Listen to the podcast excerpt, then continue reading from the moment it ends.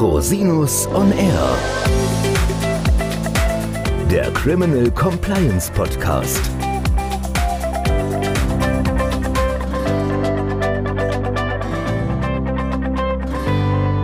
Herzlich willkommen zum Criminal Compliance Podcast. Schön, dass Sie wieder eingeschaltet haben. Mein Name ist Christian Rosinus und unser heutiges Thema ist das Hamburger Compliance Zertifikat.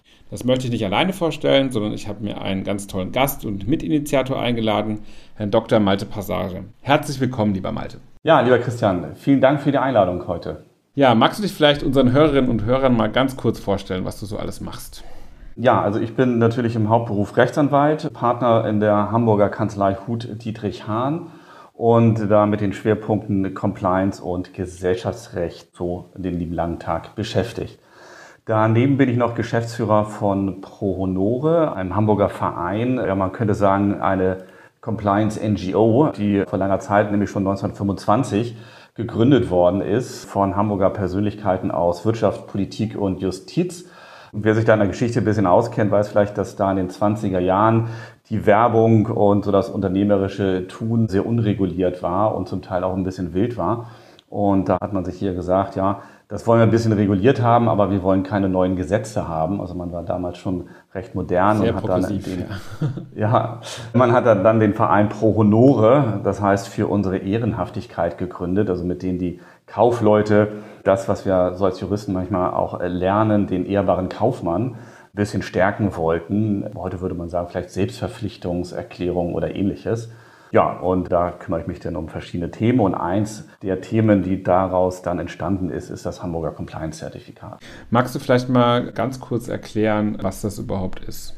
Ja, also das ist eine gute Frage, weil ein äh, Zertifikat ja umgangssprachlich häufig verwendet wird, aber im Gegensatz äh, zu vielleicht Auditierungen oder irgendwelchen Erklärungen ja doch etwas Besonderes ist. Und zwar ist ein Zertifikat, hat einen Standard, der von einem Auditor gegengeprüft wird und dann wiederum von einer anderen Stelle vergeben wird. Also es unterscheidet sich da schon mal ganz grundlegend von dem EDW-Prüfungsstandard, der ja nur eine Prüfungsanleitung für Wirtschaftsprüfer ist. Es gibt ja jetzt gerade den Trend zur Zertifizierung, es gibt ja jetzt auch die neue ISO und viele quasi Bestrebungen in der Richtung. Was wäre denn jetzt erstmal die Zielgruppe für euer Zertifikat? Also wer kann sich da sozusagen zertifizieren lassen? Ja, also die Zielgruppe ist, obwohl es Hamburger Compliance-Zertifikat ist, natürlich nicht auf Unternehmen in Hamburg beschränkt, sondern die Zielgruppe sind mittelständische Unternehmen bundesweit, die Compliance ernst nehmen und da vor allem was für die Außenwirkung machen wollen und für die ja, eine Begleitung nach dem IDW-Prüfungsstandard zu aufwendig ist. Wie seid ihr denn auf die Idee gekommen, das zu machen, also aus Hamburg heraus? Dazu muss ich vielleicht sagen, also äh, Pronore oder mit Pronore habe ich das Zertifikat entwickelt, aber der Aussteller des Zertifikates ist die Handelskammer Hamburg, also die Anstalt des öffentlichen Rechtes, bei der sich man dann auch entsprechend bewerben muss. Da sind wir drauf gekommen oder die, die Idee hatte ich eigentlich relativ früh, als ich mich mit Compliance beschäftigt hatte, wo das noch so ein Thema für Großkonzerne war. Da habe ich mir gedacht, naja, früher oder später sickert das auch im Mittelstand durch und ja, dann sollten die vielleicht auch was davon haben, außer dass es da sehr aufwendig und kostenintensiv ist. Aber das hat doch eigentlich oder müsste eigentlich einen Werbeeffekt haben, dass man sich nach außen hin da als gutes Unternehmen, als redliches Unternehmen darstellen kann und also sowas wie ein Siegel oder halt hier ein Zertifikat haben kann. Und das habe ich dann mal der Handelskammer in Hamburg vorgestellt, die ja auch recht progressiv ist, also da in dem Bereich viele Ideen hat und die fanden das dann relativ schnell sehr gut.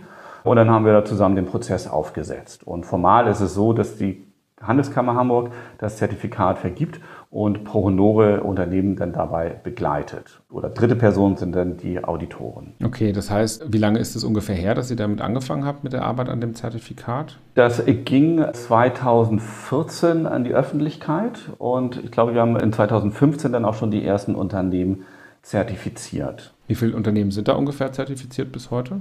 Also wir haben da so knapp zehn sind es, glaube ich, momentan können wir vielleicht sagen, naja, ist nicht so viel, aber im Vergleich zu den Wettbewerbern oder Marktbegleitern oder ähnlichem sieht man eigentlich, das ist gar nicht so wenig. Also es wird viel drüber geschrieben, aber auch nach dem IDW-Standard haben auch gar nicht so viele Unternehmen das. Aber für alles, auch für das Thema ISO-Zertifizierung, das wird gewiss ein Thema vor allem für die Zukunft sein.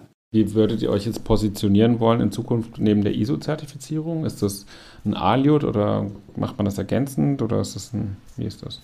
Ja, also eine gute Frage. Ich glaube, es ist ein bisschen Geschmackssache. Also die ISO-Zertifizierung ist natürlich international ausgerichtet, auch inhaltlich die Standards, die sind ja der gemeinsame Nenner der internationalen Regularien, sind dann zum Teil nicht ganz so konkret, wie das bei uns ist. Also bei uns sind die Vorgaben zum Teil auch sehr konkret, das muss man haben, das muss man nicht haben. Aber aufgrund der Mittelstandsorientierung ist es auch so, dass man erklären kann, warum man gewisse Compliance-Instrumentarien zum Beispiel nicht hat. Also das ist dann kein Chaot-Kriterium. Es wird auch das Gesamtbild sich angeschaut und nicht einfach nur so nach Haken oder, oder Trefferquote was summiert, sondern das Unternehmen wird relativ gründlich betrachtet.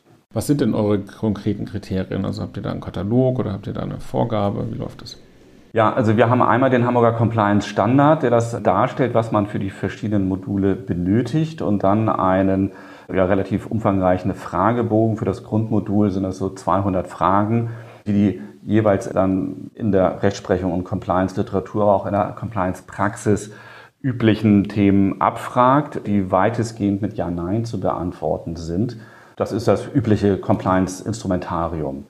Allerdings zeigt da sich so die auch starke Praxisnähe oder Mittelstandsorientierung, dass wir zum Beispiel sagen, ja, eine Hinweisgeberstelle ist ein effizientes, wirkungsvolles, aber auch kostengünstiges Compliance-Instrument, sollte man haben. Aber wir haben einen Fall, da hat das Unternehmen keine eigene Hinweisgeberstelle. Die braucht nämlich gar nicht. Das ist aus dem Bereich der Schifffahrt. Und da gibt es für die Seefahrer eine internationale Hinweisgeberstelle für alle Seefahrer. Da haben wir dann gesagt, ja, das gibt es ja schon. Da braucht ihr nicht noch ihr Formalismus zu betreiben und was Gesondertes obendrauf zu setzen.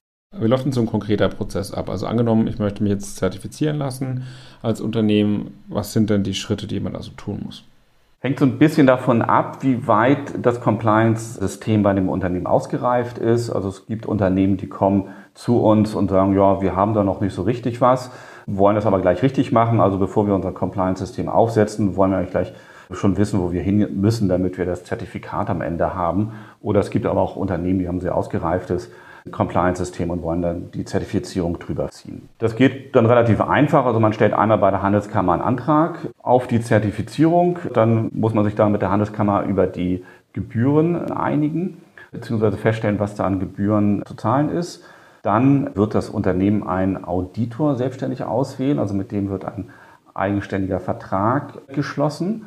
Die Handelskammer hat da so einen Pool und da kann man dann was vorschlagen oder, oder nachfragen. Und dann wird die Auditierung durchgeführt. Und je nachdem, wie gut vorbereitet das Unternehmen ist, kann das in ein paar Wochen gehen oder kann auch ein bisschen länger dauern. Vor allem, wenn da Lücken entdeckt werden, dann können die während der Auditierung natürlich noch geschlossen werden. Daraufhin stellt dann der Auditor einen Prüfbericht. Der geht dann an Pro Honore. Da haben wir dann das Vier-Augen-Prinzip, dass da eine Schlüssigkeitsprüfung macht und dann wird Pro Honore an die Handelskammer eine Empfehlung aussprechen. Also natürlich, wenn alles vorliegt, dass dann die Zertifizierung erteilt werden kann. Das macht die Kammer dann aber nicht einfach so, sondern die schaut sich das dann auch nochmal sehr gründlich an und führt dann auch nochmal ein Gespräch mit der Geschäftsleitung. Also das, das Gespräch wird zu Beginn der Zertifizierung mit der Geschäftsleitung geführt, um sich ein Bild zu machen und dann auch zum Abschluss des Verfahrens bzw. Vorabschluss des Verfahrens, also um dann vielleicht Einzelfragen nochmal zu klären. Wo kommen denn die Auditorinnen und Auditoren her? Sind das Gesellschaften oder sind das Wirtschaftsprüferinnen und Wirtschaftsprüfer oder Anwältinnen und Anwälte oder was sind das für genau. Personen? Also alles sind Compliance-Praktiker, die sich hier akkreditiert haben bei der Kammer. Also das ist auch, kommen manchmal so Anfragen, ja, ich habe mal was mit Compliance gemacht und ich will jetzt Auditor sein. Sondern man muss ja schon da recht bewandert sein. Man muss zum einen die rechtlichen Anforderungen aus den verschiedenen Compliance-Themen kennen und verstehen aber auch eine Erfahrung haben, dass man da weiß, wie kann sowas umgesetzt werden und aber auch wissen, wie muss ein Unternehmen so organisiert sein, wie ist das so organisiert, wie sind da Abläufe und ähnliches. Das heißt, wir haben hier eine relativ überschaubare Anzahl an Auditoren, die aber ausgesprochen kompetent sind. Okay, das heißt, man sucht sich diesen Auditor aus, die machen das dann selbstständig und dann geht es zu Pro Honore, wenn ich es richtig verstanden habe. Da wird dann quasi Vier-Augen-Prinzip mäßig drauf geguckt.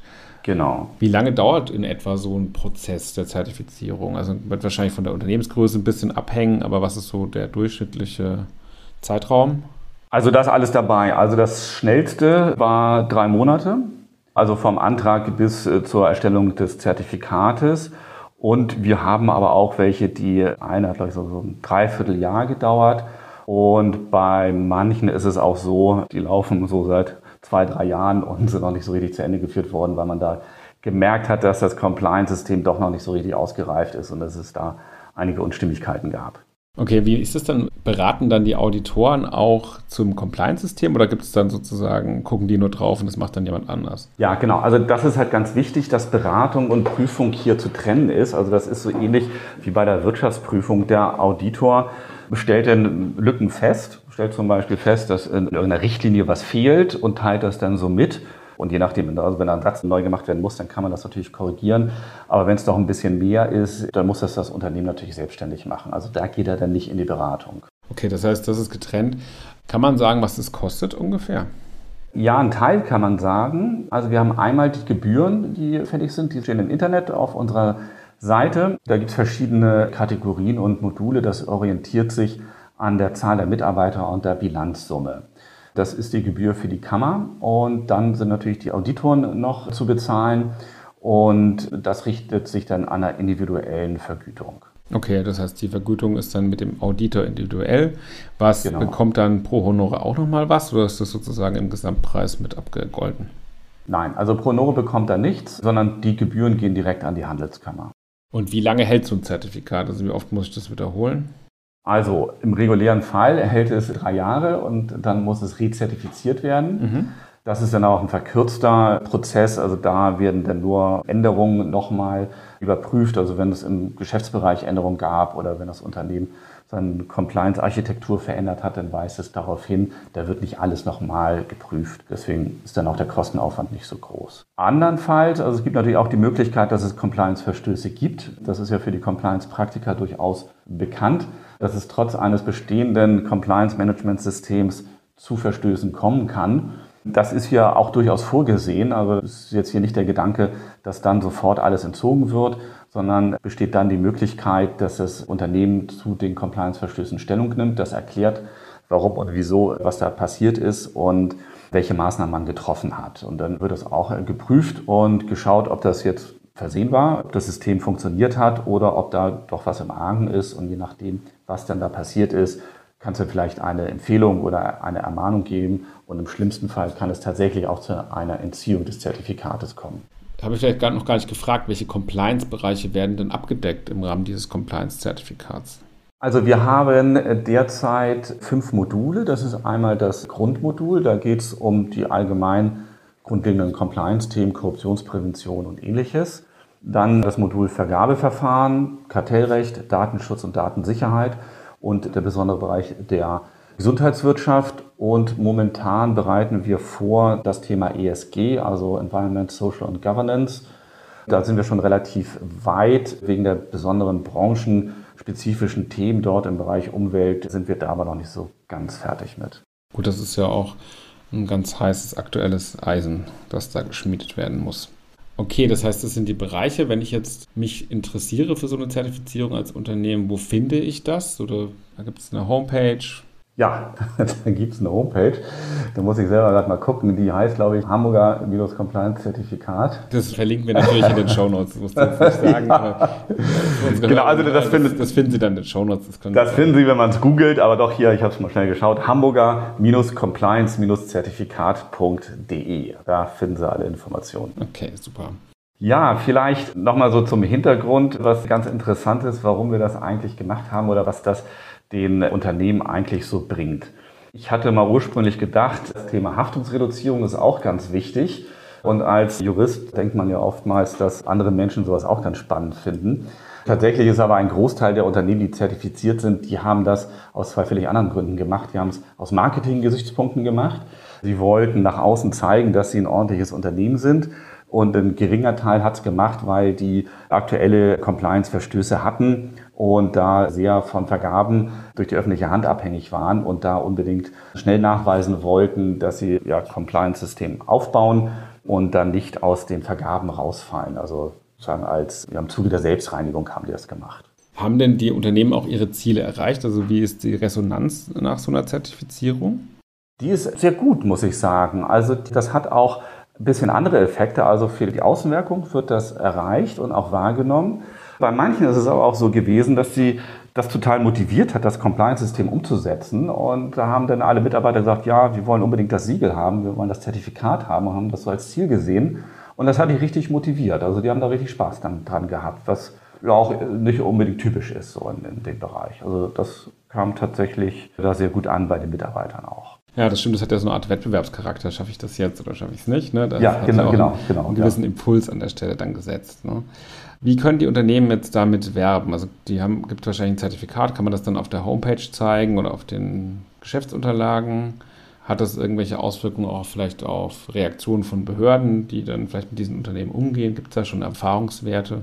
Ja, also man bekommt das Zertifikat in Papierform, also als Urkunde und kann das dann natürlich auch im Geschäfts- oder soll das ja auch sogar im Geschäftsverkehr verwenden. Also darum geht es ja. Ne? Also es soll nicht irgendwie heimlich in der Schublade liegen und nur dem Wirtschaftsprüfer gezeigt werden oder so, sondern das soll nach außen getragen werden. Also das kann man dann in jeder Form machen. Zum Teil wird es gegenüber Auftraggebern gemacht, dass man denen das mitteilt, wenn die da die übliche Abfrage machen zum Stand des Compliance. Systems, aber auch tatsächlich bei Ausschreibungen und Vergaben. Und in Hamburg gibt es auch ein Korruptionsregister, wo man eingetragen werden kann und hier natürlich also relativ überschaubar ist. Die Behörden wissen natürlich auch, wenn es laufende Ermittlungen gibt. Und um dem dann zuvor zu kommen, machen, haben dann die betroffenen Unternehmen, die, die das hatten, die haben dann gleich ohne Aufforderung seitens der Vergabestellen das dann an die Behörde geschickt und konnten an den Vergaben teilnehmen oder wurden dann auch zur Abgabe aufgefordert. Also das wird da sehr positiv wahrgenommen. Okay, super. Fällt dir noch was ein, ergänzend? Ich glaube, wir haben so in der Kürze der Zeit alles gesagt. Dem kann ich eigentlich nicht viel hinzufügen, doch vielleicht. Also an die Hörer, probieren Sie es mal aus. ja, also auf jeden Fall ein spannendes Projekt und das ist natürlich auch eines der ersten gewesen in Deutschland, die sich mit diesem Thema befasst haben. Es wird immer relevanter und ja, ganz herzlichen Dank, lieber Malte, dass du dir die Zeit genommen hast, das für unsere Hörerinnen und Hörer vorzustellen. Schön, dass du da warst, hat großen Spaß gemacht. Ja, vielen Dank, hat mir auch Spaß gebracht. Ich hoffe, es hat ein bisschen weitergebracht und beste Grüße aus Hamburg. Ja, liebe Hörerinnen und Hörer, ja, schön, dass Sie auch wieder zugehört haben. Vielen Dank. Falls Sie noch Fragen haben, ich verlinke den Kontakt von Dr. Passage in den Show Notes. Wenn Sie Fragen an mich haben, wenden Sie sich jederzeit gerne an mich unter info at rosinus-on-air.com. Bis zum nächsten Mal. Ich freue mich auf Sie.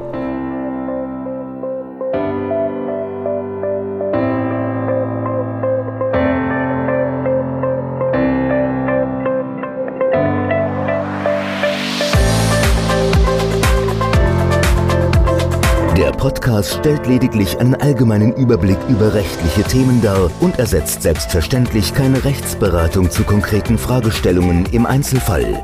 Bei Fragen wenden Sie sich an Rechtsanwältinnen und Rechtsanwälte Ihres Vertrauens, natürlich auch gerne an uns. www.rosinus-on-r.com oder unter www.rosinus-partner.com.